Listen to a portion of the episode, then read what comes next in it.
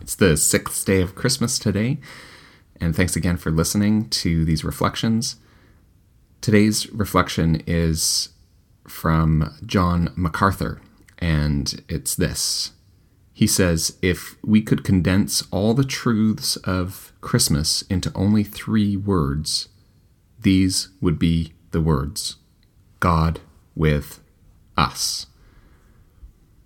This is, he, he might have written this somewhere else before, but it is from a book called Truth for Today, A Daily Touch of God's Grace.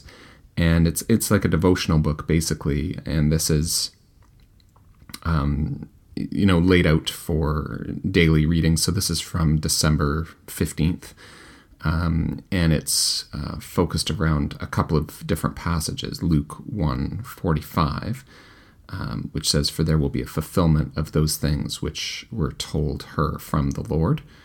Um, and then also around Isaiah chapter 7, verse 14, um, which is the Behold, uh, virgin will be with child and bear a son, and she will call his name Emmanuel. And that gets quoted uh, as well in uh, the New Testament stories around Jesus.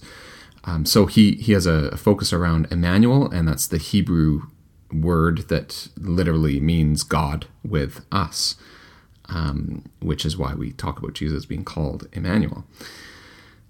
Uh, so he has this quote, um, but he really focuses on this uh, in this devotional about the greater truth of the holiday of Christmas being on the deity of Jesus. Um, that it's not just about a baby being born and that baby changing the world. It's it's the fact that it's God with us.